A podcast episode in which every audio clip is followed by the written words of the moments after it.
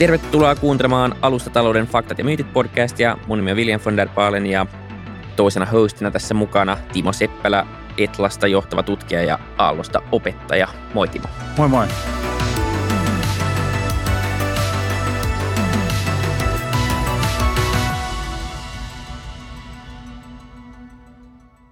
Mikä on päivä aihe? Tänään puhutaan vähän uusista teknologioista tai uusista liiketoimintatavoista, millä tavalla yritykset luovii tässä digitalisaation kentässä ja meillä on tänään mielenkiintoisia vieraita mukana täällä studiossa. Kyllä, ehdottomasti jo. Meillä on Virpi Vaittinen Loide Factorilta ja Juri Mattila VTTltä. Tervetuloa molemmille. Kiitoksia. Kiitoksia. Tänään olisi tosiaan tarkoitus puhua uusista teknologioista ja, ja voitaisiin aloittaa nimenomaan näistä lohkoketjuista ja kryptorahakkeista, niin, niin tämä on ollut vähän semmoinen asia, joka on noussut pinnalle viime vuosien aikana aina vähän tälleen aaltoilleen. Ensimmäiset paperit Bitcoiniin liittyen tuli jo ennen 2010-luvun taidetta ja sitten se on ollut vähän hiljaa siellä alkuun ja sitten se muutaman kerran räjähtänyt ja sitten aina vähän hinnan muodostuksen mukaan osittain, niin kuolee pois se keskustelu ja, ja tota, nyt tuntuu, että viime vuosien aikana tämä on jäänyt vähän pysyvämmäksi ilmiöksi ja, ja tullut taas vähän uusia termejä, puhutaan metaversista, NFTistä ja, ja Web3 ja muista vastaavista, niin missä me mennään tällä hetkellä sun mielestä juuri näissä niin kryptorahakkeissa ja lohkoketjuissa tällä yleisellä tasolla? No tämä on itse asiassa jännä, jännä tota, ilmiö, tämä kryptorahakkeet ja lohkoketjujärjestelmät, koska se on vähän niin kuin tämä digitaalinen keskustelu laajemmin pienoiskoossa siinä mielessä, että, että nämä käsitteet elää tässä ja vaihtelee, mutta se, se ilmiö siellä pohjalla on aika pitkälti sama ja se kehitys, kehitys kehittyy, että, tota, että kyllä siellä koko ajan teknisiä niin kuin parannusaskeleita otetaan ja, ja mutta mut sitä tavallaan sitä kultamunaa, eli sellaista niin kuin suurta applikaatioa, joka, joka selkeästi toisi asiakasarvoa sitten näiden niin kuin suorien spekuloivien instrumenttien lisäksi, niin ei, ei oikein ole toistaiseksi ehkä vielä nähty, että, että sitä, on, sitä on odotettu pitkään, mutta katsotaan, että mihin kehitys kulkee. Mitä sitten tällä hetkellä, niin, niin onko jotain näistä, mitä konkreettisesti yritykset käyttää, mistä on jo jotain muutakin hyötyä tämän ikään kuin hypen takana? No aika, aika pistemäisiä sovelluksia, jos, jos sellaisia on, mutta mut ehkä se mielenkiintoisempi tarkasteluperspektiivi onkin sitten nimenomaan tämä, tämä niin alustojen perspektiivi, mikä on jäänyt vähemmälle huomiolle tässä keskustelussa. Ja tässä on oikeastaan niin kuin hauska sillä myöskin niin kuin todeta, että, että pankithan on pitkälle kehittänyt tällaisia niin sanottuja alustoja, että voidaan ajatella vaikka sitä, että noin pankkiautomaatit – mitä me käytetään, niin se on pankkien yhteinen alusta. Mutta sitten toisaalta myöskin niin meillä on syntynyt niin kuin yksi tällainen lohkoketjujen harjoitus, joka on päätynyt tuotantoon täällä Suomessa, mikä ei ole sinänsä lohkoketju eikä siellä käytetä kryptorahakkeita, on dias.fi. Ja se on meille monille tuttu siinä, että kun me tehdään asuntokauppaa, niin me hyödynnetään tällaista – järjestelmää, mutta tosiaan niin kuin ne tekniset ominaisuudet, mitä sitten siinä käytetään taas täältä lohkoketjumaailmasta, niin on jäänyt tosi vähäisiksi. Miten sitten tota, Virvi sun näkökulmasta, niin näyttäytyykö tämä samalla tavalla? Eli onko näitä käyttökohteita näin vähän ja missä sun näkökulmasta mennään niin kuin näissä tämän hetken hypesanoissa Web3, metaversissa? Okei, okay, niin, joo. Ehkä sieltä niin kuin, miten sitä itse näkee, niin se puolitoista vuotta vuotta sitten, onko siitä nyt 2021 alussa, niin se NFT pomppasi niin kuin taidemaailman kautta omaan tietoisuuteen ja siihen kuplaan. Ja, ja mitä kaikkea sinne alkoi tulla jo, olisiko 2017 tai 2019, en muista, luin ensimmäisen kerran sellaista digitaalista vaatteesta, joka oli maksanut 9500 euroa. Ja tosi niin kuin mielenkiintoisia sellaisia, mutta ei se silloin yhdistynyt. Ja, ja sitten siinä tavallaan kevään mittaan, niin – en muista, mutta sitä signaalia tuli ja alkoi miettiä sellaista kerroksellisuutta. Ja sitten me tehtiin sellainen ateljekokeilu, missä oli kuusi eri installaatiota ja mietittiin just niitä eri kerroksia AR ja miten se, ehkä lähinnä AR. Mutta sitten tämä tuli niinku oikeastaan se vuosi sitten, kun Facebook muutti nimensä metaksi. Minusta tuntuu, että siitä lähti se metaversumi ja se kinastelu ja mikä on ja onko hyvä ja eikö ja näin. Ja, ja siinä ehkä ollaan, että nythän se on niin kuin jos katsoo tällä lyhyellä aikavälillä, miten se itselle näyttäytyy, niin se on kasvanut valtavasti ja siitä puhutaan jokainen konsulttitoimisto tuonne omat arvionsa ja lukunsa ja paljon siellä ollaan ja näin. mutta niin kuin käytännössä ehkä näkyy omien lasten kautta, että ne on siellä pelimaailmassa ja muuta ja itse yrittää rämpiä perässä ja ymmärtää sitä, että me näen sen todella mielenkiintoisena vähän erilaisena logikkana tehdä asioita, rakentaa niitä ja se käyttökokemus totaalisen erilainen. Tälleen se ehkä itse, mikä, miksi se kiinnostaa tosi paljon ja miksi mun mielestä siihen pitää niin kuin perehtyä, milloin siitä tulee massoille, niin se on taas monen eri asian summa. Niin eikö se ole kuitenkin niin, että pitäisi pystyä katsoa vähän näiden anekdoottien taakse jo nyt ja ymmärtää just, että mikä se isompi murros siinä on, koska tuntuu, mm. että ei sitä oikein voi enää sivuttaakaan, vaan jonain tämmöisenä nuorten juttuna tai mm. jollain, jotain vaan tämmöisenä uutena spekulaatioinstrumenttina. Näin. Jos nyt puhutaan alustoista tässäkin podissa aina, niin, niin eikö nyt esimerkiksi metaverse tai koko tämä Web3-ajatus on nimenomaan aika luonnollinen jatke siihen, mitä, mitä niin kuin alustataloudessa on tapahtunut ja miten näitä alustoja rakennetaan, vai onko tämä väärä tapa tarkastella tätä? No mä sanoisin, että oikeastaan koko tämän digitalisaation kehityskaaren läpi, tätähän voi katsoa monesta eri perspektiivistä, mutta yksi mielenkiintoinen tarkastelunäkökulma on se, että et, et millä tavoin informaatio vuorovaikuttaa keskenään. Eli, eli tämähän on itse asiassa, jos lähdetään niinkin kaukaa, että, että mitä on digitalisaatio – niin usein käytetty termi, harvoin määritelty. Ja, ja me ollaan tutkimuksessa käytetty semmoista määritelmää, että se on, digitalisaatio on sitä, kun tietojärjestelmät linkittyy keskenään. Se on tietojärjestelmien integraatiokehitystä ja sitä, että tietoa alkaa liikkua uusin tavoin. Syntyy uudenlaisia tapoja synnyttää arvoa siitä, siitä tiedon vuorovaikutuksesta. Ja tätä taustaa vasten tämä koko digitalisaation kehityskulku on oikeastaan ollut sitä, että se tiedon vuorovaikuttamisen laajuus ja, ja ulottuvuudet ja tavat on niin kuin laajentunut. Ja tämä metaversumi on ilmeinen osa sitä jatkumoa. Eli, eli siinä, missä apitaloudessa, mistä puhuttiin jo, joitakin vuosia sitten, niin, niin ehkä se vuorovaikutus oli sitä, että tällaisen ohjelmointirajapinnan kautta tulee informaatiota johonkin portaaliin. Sieltä portaalista se voidaan sitten viedä eteenpäin, niin nyt me puhutaan siitä, että meillä on ihan tällainen todellisuutta mallintava frameworkki, missä virtuaaliset digitaaliset objektit voi vuorovaikuttaa erilaisin tavoin. Ja, ja sehän avaa siis aivan, aivan valtavasti sitten uusia joo, mahdollisuuksia. Joo, ja tuohon tulee vielä se, mitä tuosta jos ajattelee, että se on tiedon vuorovaikutusta ja niitä, niin sitten myös se tiedon visualisointi, että mi, missä muodossa se tulee meille niin kuin käytettäväksi, nähtäväksi, koettavaksi. Ja sitä kautta me päästään hyvin tilalliseen niin kuin kokemukseen ja tarinalliseen kokemukseen niin kuin tämän metaversumin, metaversen kautta.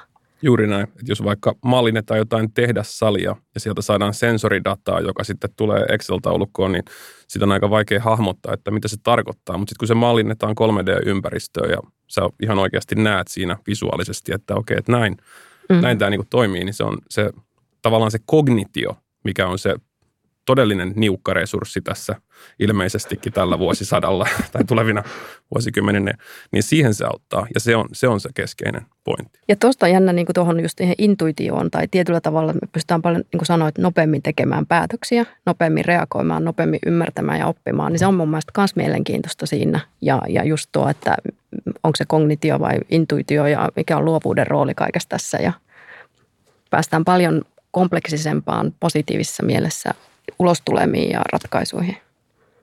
Ja mun mielestä niin tässä on justiinsa tärkeää se, että mitä käytännössä katsoo jokaisessa niin teknologiatrendissä tai on ne sitten liiketoiminta, mallitrendejä, niin on se, että niin kuin yritysten on hyvä lähteä mahdollisimman aikaisessa vaiheessa mukaan oppimaan tästä kehityksestä. Et silloin aikoinaan, kun Jurin kanssakin lähdettiin lohkoketjuja tutkimaan 2014, niin muistan sen, kun kollegat kutsu meitä foliohatuiksi. Ja sitten muutama vuosi myöhemmin me päästiin jo niin kuin tuloksiin ja näkemään niin kuin sitä, että minkälaisia vaikutuksia sillä on yrityksellä ja organisaatiolla. Ihan sama kehitys on tapahtunut tässä tekoälyhuumassa. Se lähti liikkeelle 2017 Suomessa ja nyt me aletaan pääsee maaliin niissä – niin kuin kokeiluissa ja nähdään, että minkälaisia vaikutuksia siellä on, on niin kuin organisaation eri, erilaisiin niin kuin rakenteisiin, että, että nämä on hirveän pitkiä matkoja.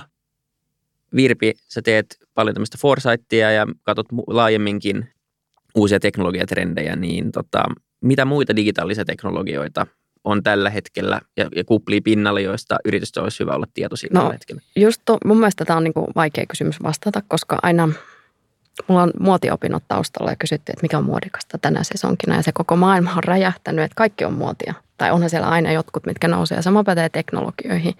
Että meidän niin usko siihen teknologia edellä kehittämiseen, me on hyvä olla kärryillä. Just satuin vilkaisemaan tässä männä viikolla Amy Webb, joka on tämmöinen futuristi, niin hän tekee aina vuosittaisen trendi, tekkitrendirapportin. Ja siinä on 600 sivua näitä nousevia teknologioita. Eli tota, siellä on niin varaamista valita. Ja on tosi, sitä kun lukee ja suosittelen lukemaan, niin tota, kyllä se pitää mennä siinä, että missä kontekstissa on ja sitä kautta katsoa, että, että se vaikuttaa niin paljon siihen, että mikä on oleellista juuri sille ehkä toimialalle tai yritykselle sen teknologian suhteen. Et en edes halua sanoa, mutta jos katsoo näin äh, kenttää, niin Suomessa nyt kuitenkin kohkataan aika paljon AIsta tällä hetkellä tai ehkä väärin sanoa, ei saa kohkata, koska se on kehittynyt sinne ja näin, että siinä on ihan aihettakin, mutta tuota, kyllä se on niin sellainen se datan määrä ja kaikki tämä, että mitä sillä tehdään ja miten sitä hyödynnetään. Ja mietin just, että okei, minkälainen maailmantilanne meillä on tällä hetkellä, just energiaympäristö, konfliktit, niin tota, me tarvitaan niin kuin miettiä, miten niitä isoja ongelmia ratkotaan hyvin ja mahdollisen nopeasti, niin kyllä meidän pitäisi kaikki keinot tuoda ja kaikki osaaminen siihen käyttöön monialaisesti. Ja sitten jos jossain vaiheessa toivottavasti pian ää, sota olisi ohi, siellä on valtava jälleenrakentaminen, miten, miten me voidaan olla siinä mukana. Ja, ja siinä niin kuin ollaan tätä just pohdittu, että esimerkiksi AIin avulla pystyisi varmaan tosi paljon niin kuin skaalaamaan niitä toimintoja, jos on terveydenhuoltoterapiaa, koulutus, tällaisia asioita. Ja sitä kautta sitten taas teknologioista, niin jos meidän pitää nopeasti rakentaa katastrofialueita – missä infra tuhoutuu, että onko siinä 3D-printtauksella sitten osuutta, että saataisiin nopeammin niin kuin asioita takaisin toimimaan? No tämä on aika monesti juuri niin kuin se lähestymistapa ja, ja eräs kuuluisa entinen Nokian toimitusjohtaja sanoi joskus, että niin tota, platformi uppoaa tai oliko se nyt, että laiva uppoaa. Alusta palaa. Alusta palaa, niin se taisi olla, mutta aina se alusta pitää joskus räjäyttää ja käytännössä katsoen, kun meillä tulee koko ajan uusia teknologioita, niin tietenkin se, sulla ei ole sitä historiaa rasitetta, sulla ei ole niitä historiajärjestelmiä, niin sä pystyt aina aloittamaan alusta ja sä pystyt aina aloittamaan uusimmilla teknologioilla. Ja tähän on esimerkiksi nähty vaikka Afrikassa, että ei siellä ole otettu niin kuin ikinä internettiä käyttöön, siellä on otettu mobiili-internetti käyttöön. Ja nyt on tietenkin mielenkiintoista seurata niin kuin tällaisten konfliktien niin kuin jälkeen, että että otetaanko tässä sitten teknologisesti vähän vastaavalainen niin kuin harppaus, mikä on tapahtunut siellä Afrikan mantereella esimerkiksi kaikkien kuluttajapalveluiden kehityksen osalta ja se on mielenkiintoista niin kuin seurata. Ja, mutta kyllähän tässä niin kuin monesti, niin kuin Virpi tuossa sanoi, niin monesti teknologiat on sellaisia juttuja, että ne, niitä vaan niin kuin hypetetään liian kauan ja luullaan, että niistä on paljon apua ja mä aina syytän siitä osittain konsultteja, että ne kertoo, että jokaisesta uudesta teknologiasta, mikä otetaan käyttöön, niin siitä saadaan niin kuin 3-5 prosentin tuottavuushyötyjä ja jos nämä kaikki tuottavuushyödyt listattaisiin, niin me puhuttaisiin varmoin useista sadoista prosenteista jokaisen teknologian osalta, että joskus pitäisi niin kuin konsultinkin katsoa peiliin ja, ja, ja niin kuin nähdä, että onko näistä oikeasti ollut niin kuin niitä tuottavuushyötyjä. Mutta toisaalta se hypetyksessäkin on se, että jos ihminen innostuu jostain – niin sittenhän sillä on taipumusta raivata sitä asiaa eteenpäin. Toisaalta sellainen innostuminenkin, sitä tarvitaan, että me päästään uuteen. Ja, ja mikä nyt metaversumista tai AIsta tai mikälaisia kuplia tässä onkaan. Niin toisaalta se levittää sitä tietoa, että jos kaikki miettii sitä omissa kammioissaan tai asiantuntijapiireissä, niin se ei se tieto levity. Joo. Eli ehkä kuitenkin tarvitaan niitä hypejä, että se sit voi ehkä sille asiantuntijalle tuntua – että vieläkö tästä puhutaan, taasko no. tästä puhutaan. No se oli ihan sama kuin Jurin kanssa koettiin tämä 2014 tämä herätys, että mm-hmm. lohkoketjuista, niin se oli herätys ja sitten me ruvettiin niin kuin katsomaan sitä asiaa ja ei välttämättä oltaisi niin kuin ollenkaan niin pitkällä, jos ei olisi ollut niin kuin sitä motivaatioa ja kiinnostusta lähteä. Et siinä vaan sattui sitten niin kuin ajatukset yhdistymään ja sitten mentiin kovaa vauhtia eteenpäin ja näinhän se usein on, että, että pitää pystyä niin kuin luomaan sitten siitä uutta tietoa ja uutta käsitystä, mutta niin kuin tässä on useaseen otteeseen sanottu, niin se, se kestää pitkään se tiedon luominen ja mun mielestä tänä päivänä niin kuin saattaa jopa käydä niin, että me tehdään liian nopeasti johtopäätöksiä jostakin, kun meidän pitäisi odottaa niin kuin vähän aikaa. Tuo on mun mielestä hyvä, koska sitten just kvartaalitalous ajaa siihen. On paineet, tulospaineet tai tavoitteet ja muuta. Ja itse olen miettinyt, että meidän pitäisi paljon enemmän tietää vähemmän. Niin kuin olla siinä ö, hämmennyksen tai uuden tiedon äärellä ja niin kuin ottaa sitä jotenkin avoimemmin vastaan. Mutta toki siinä tulee just nämä, että – mitkä on ne tavoitteet, liiketoimista tavoitteet ja näin, mutta että mutta toisaalta niin kuin tutkijan perspektiivistä varsinkin, niin on kyllä, olisi kyllä hauska välillä niin kuin palata tarkastelemaan vähän niitä vanhoja käsitteitä, että me ollaan Timon kanssakin vuosia sitten jo mietitty, että, että itse asiassa kun tästä tekoälystä esimerkiksi puhutaan, niin että monessa digitalisaatioilmiössä itse asiassa se automaattinen tietojen käsittely, ATK, se on kyllä aivan loistava käsite, koska sitähän se on. Kyllä.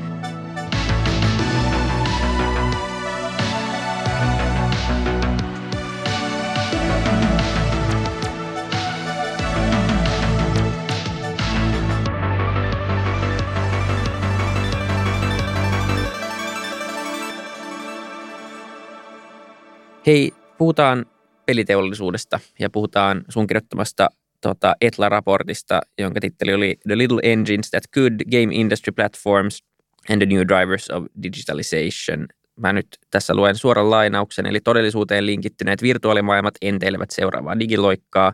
Peliteollisuudella valmiudut haastaa digijätit metaversumien kehityksessä.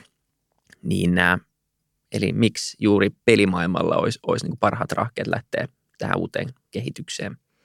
Joo, eli, eli tämä mitä tässä on aikaisemmin nyt puhuttu jo tästä, että, että tavallaan se kognitio ja, ja se tiedon vuorovaikuttamisen tapojen moninaistuminen ja se, että me pystytään mallintamaan ikään kuin todellisuuden kaltaisia virtuaalisia ympäristöjä paljon aiempaa tehokkaammin, niin se tietysti vaatii sen, että meillä on siihen tällainen ohjelmallinen frameworkki, tämmöinen, tämmöinen runko, työkalu, ja jos katsotaan peliteollisuuden kehitystä, niin, niin siellä aina 1990-luvulta lähtien oikeastaan tajuttiin jo se, että et, et kun nämä on äärimmäisen monimutkaisia ohjelmallisia kokonaisuuksia, tämmöiset todellisuutta mallintavat 3D-ympäristöt, niin, niin sitä ei kannata niin kuin jokaiseen peliin aina kehittää uudelleen, vaan, vaan erotetaan se omaksi tämmöiseksi osakseen, eli tavallaan alustaksi – jota voidaan sitten lisensioida ja hyödyntää muiden pelien pohjana. Eli siellä on pitkä kehityshistoria nimenomaan tällaisten frameworkien kehittämisessä ja nyt varsinkin sitten, kun puhutaan esimerkiksi digitaalisista kaksosista teollisuuden puolella, halutaan mallintaa tuotantoprosesseja ja tehdä saleja ja erilaisia objekteja virtuaaliseen ympäristöön, niin, niin teollisuudessakin ja esimerkiksi rakennusalalla ne mallit saattaa olla niin monimutkaisia, niin laajoja, että tällaiset perinteiset teollisuuden ohjelmistoympäristöt ei kykene sitä fasilitoimaan, jolloin sitten alettu katsoa sinne peliteollisuuden suuntaan, missä on paljon voimakkaampia työkaluja juuri tähän tarkoitukseen. Ja mielenkiintoista on se, että kun katsotaan näitä perinteistenkin alusta jättiläisten toimintaa, Amazonia ja Googlea ja, ja Metaa, niin, niin nähdään, että siellä on nimenomaan tätä kehitystä, että akvisitioiden kautta pyritään niin kuin hankkimaan osaamista ja, ja teknologiaa juuri näihin pelimoottoreihin. Ja eikä se ole pelkästään sitä, sitä mallintamista, vaan kuten esimerkiksi viime vuoden tai viime kaudella, niin Salkan Kaisa mainitsi tästä, että se on myöskin siitä niin kuin globaalia työn tekemistä. Eli, eli se, se suunnittelutyö voidaan viedä niin kuin kokonaan tällaiseen niin kuin virtuaalimaailmaan tehtäväksi. Ja, ja siitä niin kuin on hyviä esimerkkejä just autoteollisuuden puolelta missä niin näin on käynyt. Eli me voidaan perustaa virtuaalitiimejä sinne ja se, se tapahtuu todellakin siellä ympäristössä. Ja nämä nykyteknologiat niin kuin mahdollistaa sen tosi hyvin. Ja tämä on esimerkiksi semmoinen, että mitä ehdottomasti niin kuin pitäisi monen yrityksen lähteä juuri niin kuin kokeilemaan, että, että miten mä tuon sen työn tekemisen, nimenomaan sen suunnittelun siihen ja otan ne teollisuuden työkalut, millä, millä, niin kuin, millä suunnitellaan niitä autoja. Ja sitten otan nämä työkalut, mitä tulee täältä digitalisaation niin kuin kentästä, öö, niin miten me päästään siihen, niin se on varmasti niin kuin sellainen, ja jos taas puhutaan sitten, että minkälaisia vaikutuksia sillä kaiken kaikkiaan voi olla ympäristöön, että ei tarvitse matkustaa tai muuta, että pystytään tekemään tämmöisiä isoja laajoja suunnittelukokonaisuuksia, jotka voidaan se vuorovaikutus viedä kokonaan sinne virtuaaliseen maailmaan. Just niin, mutta näettekö te, että jotenkin tavallaan skeptikkona niin, niin tuntuu siltä, että, että ei se niin vaikea ole näille digijäteillä tämmöinenkin alusta luoda, että ei se voi olla niin iso ajattelutavan ero. Ja, ja millä tavalla se, se ero, onko se niin kuin silleen, että kuinka paljon semmoista niin kuin ikään kuin omaa IPR tai semmoista niin kuin uniikkia on näissä pelialustoissa vai onko se rakennettu enemmän tämmöisistä niin kuin koska niiden päällehän muut saa rakentaa jo nyt, että onko se sille, mä tiedän, että Unity omistaa niin kuin omat alustansa ja muut vastaavat, mutta onko tämä se, se yleinen trendi, koska niin kuin ollaan opittu nyt tässä podcast-sarjassa viimeistään, niin tietenkin se alustan omistaminen on se, millä on arvoa ja se, se niin kuin tavallaan kaikki muu on, on vähän toissijasta. No siis veit jalat suustani niin sanotusti, eli, eli se ei ole ainoastaan sitä teknologiakehityksestä, vaan niin kuin nyt Metan viimeaikaiset metaversumi tota, kehitykset on esimerkiksi osoittanut, niin sinne täytyy myös saada ne käyttäjät. Ja, ja se ei ole ihan niin itsestään selvää. Ja pelialalla tietysti on, on niin kuin hyvin vakiintuneita tämmöisiä tota, käyttäjäkuntia, jolloin se voi tulla niin kuin montaa kautta. Mutta totta kai ilman muuta siis isot alustatoimijat pystyy kyllä haastamaan nämä pelifirmat siinä. Ja, ja mielenkiintoista onkin, että millaiseksi se kokona, kokonaisuus muodostuu ja mistä ikään kuin se läpimurto sitten tulee.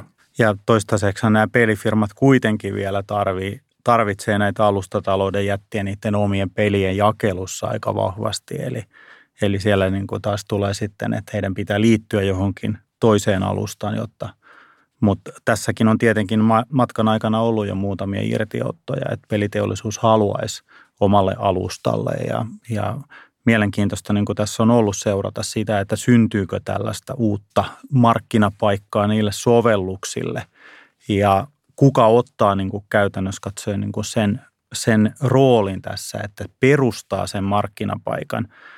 Ja tässä on hyvä ollut seurata tietenkin sitä kehitystä, mitä on tapahtunut Kiinassa, jossa esimerkiksi Android-platformilla on yli, yli niin tota sata sovelluskauppaa, mutta Euroopassa tällaista vastaavaa trendiä ei ole niin kuin nähty, eikä myöskään niin kuin Amerikassa. Ja, ja, mutta tämä on tässä mielenkiintoisen pohjan kyllä niin kuin lähtee viemään tätä ja myöskin niin kuin Euroopalla justiinsa niin kuin irrottautua niin kuin tästä näiden IC-jättien vallasta – mihinkä pyritään tänä päivänä sitten lainsäädännöllisillä frameworkilla vaikuttamaan.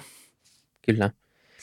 Pohditaan sitten siitä tarkemmin vielä niitä työkalujen käyttöä muualla kuin peliteollisuudessa. Se on, se on hirveän mielenkiintoista ja paljonhan puhutaan, niin kuin on käytetty termejä kuten pelillistäminen ja tämmöinen, mutta tämä on ehkä syvempi askel kuin sitten vaan se, että yritetään saada joku käyttäjä sitoutettua johonkin appiin ja, ja käyttämään sitä mahdollisimman paljon. Niin tässä skriptissä on tämmöinen vakavat, vakavat pelit termi, niin jos me ehkä alkuun avataan, että mitä se, mitä se tarkoittaa, ja sitten voidaan puhua vähän, että missä niiden osalta mennään. Joo, eli vakavat pelit viittaa siis tähän peliteollisuuden teknologioiden käyttämiseen muissa konteksteissa kuin, kuin pelaamiseen. Eli esimerkiksi terveydenhuollossa tai elokuvateollisuudessa tai ihan missä tahansa. Että, ja tämä oikeastaan tuohon aikaisempaan liittyen myös, että nämä ei välttämättä ole kuluttaja-alustoja. Että näähän on, voi olla tällaisia hyvin niin kuin – siellä syvällä te- teollisuuden tuotantoprosesseissa sinne linkittyviä. Että jos katsotaan vaikka, miten elokuvia nykyään kuvataan, niin, niin ei käytetä enää välttämättä edes tällaisia green screen tuotantotekniikoita, vaan siellä on taustalla pelimoottorilla tuotettu virtuaalinen ympäristö, jonka näyttelijät voi nähdä ja jossa kamera voidaan virtuaalisesti sijoittaa mihin halutaan. Et, et ne ei välttämättä suoraan edes linkity siihen sillä tavalla, että kuluttajien täytyisi tulla sinne. Mutta, mutta tätä se tarkoittaa, eli, eli peliteknologioiden käyttämistä muuhun kuin pelaamiseen. Onko teillä jotain muita konkreettisia esimerkkejä kuin, kuin tota, nämä elokuvatuotannot? Mitä sitä esimerkiksi voisi terveydenhuollossa huollossa käyttää? No esimerkiksi kirurgiassa äh, on, on niin kuin kaavailtu tällaisia, että et, et monesti leikkauksessa saattaa olla se haaste, että kirurgi ei näe sinne, sinne tota leikkausavanteeseen niin hyvin, jolla voitaisiin esimerkiksi ottaa joku kamera sinne ja, ja sitä kautta ikään kuin saada parempi tämmöinen kognitio jälleen kerran siitä, siitä tilanteesta se virtuaalisen avustamisen avulla. Tai sitten hyvin paljon teknisempi esimerkki, mikä äkkiseltään tulee mieleen, niin tämmöinen, missä sitä käytetään jo, on 5G-verkkojen signaalipropagaatio, eli, eli tämän niin kuin signaalien leviämisen ja vahvuuden mallintaminen kaupunkiympäristöissä, jolloin sitä voidaan tehdä niin kuin käytännössä reaaliaikaisesti. Eli, eli ne on hyvin, voi olla hyvin erilaisia, hyvin laajalla skaalalla, että se on just tämä, kun teknologia on tällainen yleisteknologia luonteinen, niin käyttötapauksetkin voi olla ihan laidasta laitaa. Mutta mielenkiintoista kuulla tietenkin myöskin Virpiltä, että miten tämä näkyy niin kuin ennakoinnissa tämmöinen tällaisten mallien niin kuin synnyttämien toimintatapojen. No täytyy myöntää, että en ole sitä ajatellut tällä tavalla, että mitä tässä on puhuttu, että on peliteollisuus, sieltä tulee tapoja tehdä, niin ehkä sitä vaan ajatellut sen tarinallistamisen ja, ja tämmöisen kautta, että ei, ei ole silleen, että se on vähän niin kuin, no sieltä tulee. Että me en niin kuin näe, että sitä pitäisi edes erotella tai että miettiä, että enemmän jos ajattelee yritystä, että okei, riittääkö nämä olemassa olevat tavat vai pitääkö meidän lainata tai opetella uutta jostain muualta. Meidän pitää ottaa ne työkalut käyttöön, mitkä sen mahdollistaa. Ja se tarkoittaa, että aika moni yritys joutuu sitten niin kuin opettelemaan uutta tai ottaa haltuun sen uuden tavan tehdä. Ja tämä on oikeastaan niin kuin yrityksillä aika mielenkiintoinen haaste, että, että viimeisen niin kuin 10-20 vuotta niin yritykset on vähentänyt toimittajiensa määrää. Ne on vähentänyt toimijoiden niin kuin määrää, jotka toimii heidän niin kuin innovaatioverkostoissa ja usein yritysten strategia on ollut niin kuin keskittyä jollekin tietylle niin kuin toimialalle.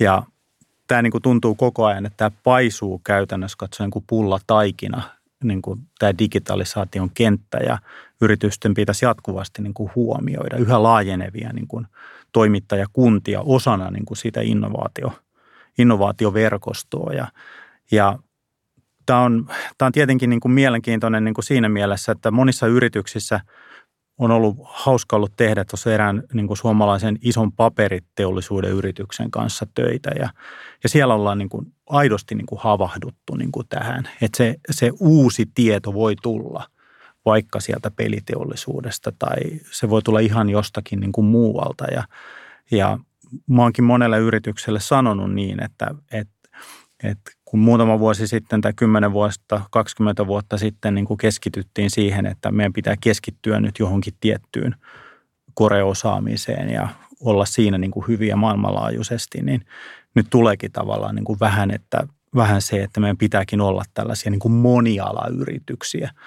Ja meidän pitää ymmärtää sitä moni, monialasta toimintamallia, jotta me pystytään hyödyntämään näitä kaikkia uusia juttuja, mitä synnytetään sitten muualla. Mun mielestä tuo on hirveän hyvä pointti se poikkitieteellisyys, koska se on niin kuin pakko olla, että jos me tarkastellaan sieltä omasta näkökulmasta, omasta alueelta, poterosta, niin me ei nähdä sitä. Ja ne uudet syntyy siellä rajapinnoissa. Tuossa aikaisemmin, kun puhuttiin, että miten se AI tai mikä tahansa ilmiö on lähtenyt aikaisemmin, niin ehkä se on, mitä mietin tuossa, että tech-asiantuntijat ja heille se on itsestään selvää, mutta mikä on se aika, milloin se valuu vaikka liiketoimintapäättäjille, koska heidän pitää ymmärtää se, että jos yrityksessä lähtee asiat liikkeelle, niin että miten tätä, niin kuin, ehkä siinä on jonkinnäköinen kuiluki siinä ymmärryksessä, että osataan edes ostaa.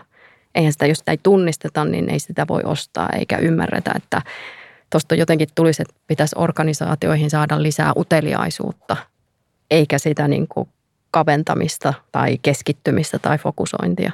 Joo, ja tämä on siis yksi tosi konkreettinen asia. Eli, eli monesti sanotaan tässä datan jakamisessa, mihin nyt alustatalous ja tekoäly ja kaikki tässä digitalisaatiossa linkittyy, niin monesti puhutaan just siitä, että, että se datan jakaminen on haastavaa tai, tai data on huonolaatusta, mutta, mutta varsinkin jos katsotaan vaikka Eurostatin viime vuoden tilastoja Euroopassa, niin kyllä se suurin haaste tekoälynkin hyödyntämisessä on se osaamisen puute. Mm.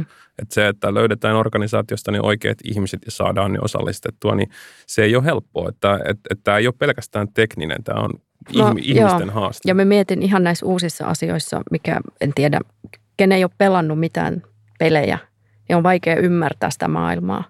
Ja, ja, ja sitten se tuntuu, että ei se on tuolla noiden nuorten asioita. Niin ja se, siitäkin on vielä matkaa, vaikka sä olisit nähnyt, että joku pelaa jotain – Fortnitea tai jotain. Mm. Siinä on kuitenkin vaaditaan jonkun verran mielikuvitusta ja ymmärrystä, että miltä se oma tehdas näyttäisi siellä niin. samanlaisessa ympäristössä. Että ei ne kuitenkaan, ne on, monet pelit on kuitenkin vielä aika tietyllä tavalla alkeellisia mm. ja se, se tarina, mitä siellä kerrotaan, ei niin kuin tunnu hirveän, tai se tuntuu aika kaukaiselta verrattuna siihen omaan ydin, ydintekemiseen, että, että se, että se sieltä oikeasti tekisi sen ponnistuksen siihen, että, että ymmärtää, että sitä voisi käyttää omassa liiketoiminnassa, niin ei sekään mitään itsestäänselvää ole. Ja sitten ehkä yksi kysymys on, että kuka, kuka näitä myy näitä ratkaisuja? Onko, onko pelifirmat niin kuin kiinnostuneet myymään siitä? Onko ne just nämä Timon mainitsemat konsultit vai miten aktiivinen pitää olla itse? Että jotenkin tuntuu, että olisi vaikea nähdä, että joku Supercell nyt on tuolla myymässä omia työkaluja niin kuin teollisuudelle, koska niillä on ydinbisnes on niin hyvässä kunnossa kuitenkin. Että. Mun mielestä tämä on, mitä itsekin miettinyt, että onko se silleen, että tulee uusia toimijoita tai toimistoja tai tekijöitä sinne että niin kuin innovaatiopuolelle. Joku, joka yhdistää näitä, joku, joka näkee ja rakentelee niitä kuvioita, koska sulla on kuitenkin se päivittäinen työ siellä yrityksessä. Niin sieltä on aika vaikea lähteä, tai voi olla vaikea lähteä harppomaan ihan jo vaikka aika – ja, ja sitten se ymmärrys, että minkälaisia sillanrakentajia tarvitaan tuohon, tai näkisin, että tarvitaan. Ja tätä jos pelataan alustatalouden kontekstia vasten, niin, niin tämä on niin kuin hyvä pointti siinä mielessä, että, että alustoillahan nimenomaan on tämä kyky, varsinkin jos alustat on tällaisia monialaisia toimijoita ja aasialaiset alustat ehkä vielä enemmän, niin tota, tavallaan se, että siellä on kyky juuri vivuttaa tätä liiketoimintadataa niiden eri osa-alueiden välillä. Et yksi konkreettinen esimerkki, jokaiselle on varmaankin internetissä tullut Googlen palveluita käyttäessä vastaan tämmöinen palapelilaatikkokuva, missä pyydetään klikkailemaan, valitsemaan ne ruudut, missä on vaikka liikennemerkkejä tai liikennevaloja tai moottoripyöriä. Ja kun tiedetään, että Google haluaa olla itse ajavien autojen markkinassa kehittämässä sitä tekoälyä, niin on niin kuin helppo ymmärtää, että ei varmaankaan ole sattumaa, että ne kuvat on aina jotain liikennekuvia, mistä niitä pitää tunnistaa. Että se on tällaista supervised learning tekoälykehitystä, mihin tämä käyttäjämassa on valjastettu. Ja kysymys yritysten kannalta on, että miten ne samat rakenteet saadaan luotua näiden alusta konstruktioiden ulkopuolelle siten, että yrityksetkin pystyy nimenomaan toimialarajat ylittävästi hyödyntämään sitä dataa tällä tavalla samalla tavoin. Joo, tämä on niin tota, mielenkiintoinen ilmiö, että se tulee aikaisemmin tuossa myöskin niin kuin Virpin puheenvuorossa justiinsa tämä niin kuin, ei pelkästään niin kuin organisaation niin kuin uudelleen opettaminen, mutta, mutta se, että niin kuin meidän pitää ottaa käyttöön tällaisia uusia niin kuin teknologioita, millä me koulutetaan niitä järjestelmiä. Ja, ja tämä on ihan uusi piirre niin kuin koko tässä digitalisaatiokehityksessä – että jos ajatellaan, niin ei niitä järjestelmiä, miten me ollaan yrityksiin implementoitu, niin ei niitä ole hirveästi tarvinnut niin kuin muuttaa. Niitä on ylläpidetty siellä. Mutta se ylläpitämisen luonne syntyykin tällaisen uudenlaisen interaktion kautta. Ja, ja se, se niin kuin sovelluksen tehokkuus nimenomaan rakennetaan hyvin pitkällä aikajänteellä. Et meillä kun on ollut muutamia tuollaisia kehityshankkeita tuossa menossa, mitä on seurattu nyt viisikin vuotta, niin, niin periaatteessa se on vaatinut niin kuin usein kahden viiva kolmen vuoden koulutusprosessin, että on, on, on niin kuin saavutettu tietty stabiilinen tilanne ja, ja sitten vaikka joku sanakirjasto, niin kun, kun se on pitänyt päivittyä, niin se tietenkin se järjestelmän tehokkuus hiukan heikkenee, mutta sitten tietyllä aikajänteellä se taas tulee niin kuin paranee se tehokkuus. Mutta se on vaatinut niin kuin sitä, että aina tämmöinen niin kuin muutostilanne vaikka justiinsa jossakin kielen käytössä – niin vaatii sen päivityksen ja se vaatii niin kuin ihan erilaisen interaktion sen järjestelmän kanssa ja se, se ylläpitäminen, tietojärjestelmän ylläpitäminen on muuttunut, koska digitaalisten teknologioiden niin kuin luonne on muuttunut tällaisiin niin kuin uudenlaisiin niin kuin järjestelmäkokonaisuuksiin. Ja tässä suhteessa yritysten täytyy olla aika hereillä, että sinne ei muodostu sitä kehitysvelkaa, koska sit jos, jos tässä ei ikään kuin ole mukana jo ennen kuin ne on nähtävissä, että mistä se varsinainen arvonluomiskyky syntyy, niin sitten lähtee takamatkalta kyllä siihen, siihen kisaan siinä niin Järjestelmiin ei ajeta enää mitään batcheja sisään niin kuin viikon välein, vaan niin kuin, siinä on koko ajan ihminen mukana, human in the loop – ja se on oikeastaan niin kuin viimeisen neljän vuoden aikana niin kuin noussut tällaiseen niin kuin keskeiseen, että meillä on se human in the loop. Ja, ja nyt näkyy niin kuin vahvasti myöskin, niin kuin mitä täällä Suomessa keskustelu tuolla meidän tekoälypiireissä niin kuin menee, niin siellä on vihdosti viime kolme vuotta sitten, niin tota me Berkeleyssä Jurin kanssa ruvettiin tästä ensimmäisen kerran keskustelemaan ja meillä on viimeinen tutkimushanke ollut niin kuin päällä, missä tätä asiaa on niin kuin katsottu kohta ne, tai ne neljä vuotta. Ja, mutta se on niin, kuin niin tärkeä asia tämä human in the loop ja me ei edes ymmärretä vielä, että mitä, mitä se human in the loop ihan oikeasti tarkoittaa näiden uusien digitaalisten järjestelmien osalta. Aika Kyllä. usein tulee se, että ei ymmärretä vielä tai päädytään sanomaan. Ja että jotenkin näen, että vielä niin kuin enemmän pitäisi sitä meidän ajattelutapaa ymmärtää tai muokata tai jotenkin antautua sille, että, että ei tiedetä. Niin, no se on, se on niin kuin monesti niin kuin tässä näin, niin kuin me ehkä mennään sunkin niin kuin kontekstiin tässä niin kuin ennakoinnin osalta, että et, et mun mielestä niin kuin on helpompi yritysjohtajana niin kuin antaa virran vaan viedä tällä hetkellä. Ei ajatella niin kuin periaatteessa, ajatella, että, että sieltä voi tulla ihan mitä tahansa niin kuin vastaan. Ja sulla pitää vaan yrityksessä olla semmoinen reagointikyky, että, että sä voit niin kuin ottaa sitten haltuun sen jonkun tietyn niin kuin kokonaisuuden. Ja niin kuin puhuttiin aikoinaan niin kuin 2000-luvulla, kun ensimmäistä kertaa meillä tuli vastaan yrityksessä silloin niin kuin pandemia tai epidemia, SARS ja MERS tuli Kiinassa niin kuin vastaan, niin, ja, ja, ja, tai sitten, että haluttiin joku uusi asiakas voittaa, niin aina perustettiin niin tota war room, sotahuone. Ja se sotahuone lähti heti ratkaisemaan niin kuin sitä asiaa. Ja, ja tämä on oikeastaan niin kuin mun mielestä huomattavasti parempi niin kuin tapa ollut esimerkiksi tässä talouden niin kuin nykytilanteessa toimia, että, että meillä on ryhmä, joka pystyy reagoimaan nopeasti, koska mä en pysty niin kuin mallintamaan niitä kaikkia niin kuin skenaarioita, mitä tuolta ikinä voi niin kuin matkan aikana niin kuin tulla, tulla vastaan. Mä pystyn osan niistä mallintamaan. Ja, ja mun ei ole kaikkia järkevää edes mallintaa, koska sitten se mallinnustyö tavallaan on, on hirveän kallista koko ajan niin kuin ylläpitää. Mutta tässä tulee tavallaan niin kuin se, että myöskin, että miten mä pystyn sitten käyttämään näitä, näitä uusia työkaluja – tekoälyä siinä, mitä mä pystyn käyttämään niin kuin metaverseen mahdollisesti hyödy ennakoinnissa. Ja, ja kuinka pitkälle mun pitää nähdä? Pitääkö mun nähdä kolmen kuukauden päähän vai puolen vuoden päähän vai vuoden päähän? No me tiedetään, että tekoäly pystyy näkemään hyvin asioita kolmen kuukauden päähän. Ainakin niin kuin Etlan Nowcasting algoritmi toimii hyvin niin kuin kolmen kuukauden päähän, mutta ei se toimi sen pidemmälle. Ja et, et mikä on tavallaan se näkymä, mikä me halutaan, koska ei kaikkien tarvi eikä pidäkään mun mielestä olla niin kuin tarvetta niin kuin välttämättä reagoida. Tuosta niin kuin poimin tulee mieleen, että mainitsit nämä war roomit ja tavan toimia. Niin tuleeko meille niin kuin tuohon pelillistä toimintatapaa organisaatioissa, jos meillä onkin tällaisia tiimejä, jotka, tai jos peliä ajattelen, siellä tapahtuu näitä monipelaajapelejä. Hmm. Niin samalla tavalla, jos liiketoiminta ajattelee, että siellä niin kuin sitten tehdään, että sielläkään ei voi ennakoida – Aivan. Ja sitten tuo niin kuin, ja siinä harjoitellaan. Ja tuo oli tosi hyvä niistä eri aikajaksoista, että itsekin on niin kuin miettinyt, mikä on se oikea tai ei ehkä oikea tai tyypillisin on parin vuoden päähän. Mutta se, meillä oli just tällainen tulevaisuusmuotoilun työpaja ja mietittiin, mitä tapahtuu viiden päivän päästä, kahden puolen vuoden päästä, kymmenen vuoden ja sitten oli 120. Ja se oli itse asiassa jotenkin itsellekin silmiä avaava, että keskitytään tietenkin aivan eri asioihin aivan eri tavalla. Mitä kauaksi mennään, sitä enemmän joudutaan mieli kuvittelemaan. Mutta tavallaan sieltäkin tulee sitä tietoa tähän hetkeen. Mä just kirjan, jossa pohditaan sitä, mitä, mitä me, tota, meidän pitää tehdä nyt, jotta, jotta me voidaan miljoonan vuoden päästä olla vielä sivilisaationa tässä. Mm. Että näitä perspektiivejä on vähän erilaisia. Mm.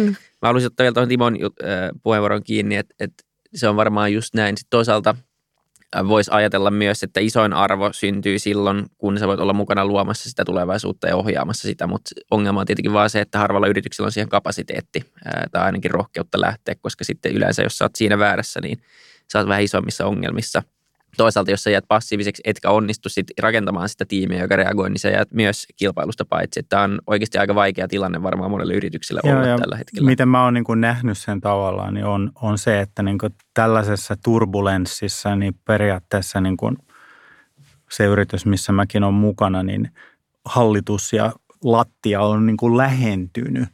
Ja se on ollut mun mielestä niin kuin yksi niin kuin tärkeä niin kuin juttu, että opita tai osataan reagoida asioihin nopeasti. Että et ollaan niin kuin lähempänä toisiaan, ei olla niin kuin organisaatiosta niin kuin kaukana toisista, vaan ja, ja sekin on niin kuin tavallaan, se on hiukan erilainen niin kuin war room, että me tiivistetään tavallaan niin kuin sitä organisaation toimintatapaa, ollaan lähempänä toisiaan, puhutaan niin kuin – asioista, jotka on niin kuin just lyhyemmän aikajänteen niitä juttuja, eikä mennä niin kuin tavallaan niin kuin siihen, että hei katsotaan, että mitä tapahtuu kahden vuoden päästä.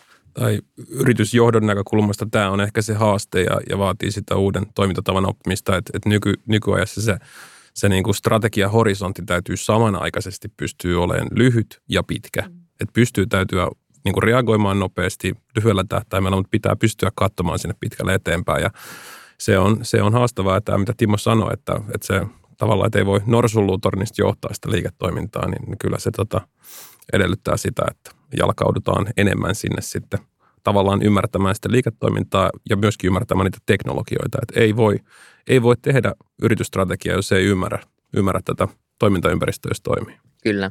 Ja tuohon vielä lisäisin niin tuokin, mitä yritän sanoa, että mistä suunnalta sitä nykyhetkeä tarkkaillaan. Että katsotaanko me tästä eteenpäin vai katsotaanko tulevaisuudesta tähän päin, koska helposti jos me katsotaan tästä eteenpäin, me projisoidaan sitä, mitä me tällä hetkellä tehdään, eli me toisinnetaan ja silloin me ei päästä uuteen.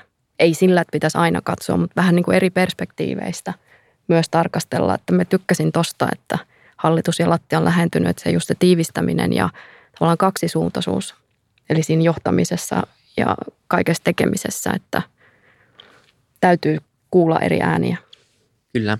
Tosi kiehtovaa, jos tämä pitäisi yrittää tiivistää johonkin yhteen lauseeseen tämä koko keskustelu, niin, niin ainakin itselle jää mieleen vaan semmoinen ajatus, että on kiehtovaa, miten asiat muuttuu samaan aikaan todella nopeasti ja todella hitaasti.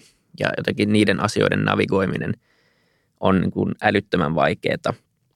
Ja se, mistä se johtuu, niin, niin se on tietenkin vaikeaa, mutta ainakin se, että, että se, että jos sä reagoit liian myöhään, niin sitten se ainakin tuntuu nopealta se muutos. Sitten samaan aikaan, jos sä oot asiantuntija ja tiedät tästä asiasta ennen muita, niin muutos tuntuu mahdollisesti aika hitaalta. Ja samalla yrityksellä joku muutos voi tuntua nopealta ja joku hitaalta, niin, niin tota, näiden asioiden navigoiminen niin on oikeasti aika haastavaa. Hei, kiitoksia. Tässä saatiin jutella ihan, ihan kunnon tahdilla pitkään, niin, niin kiitos Virpi ja Juri ja Timo. Kiitoksia Vilja. Kiitoksia. Kiitos.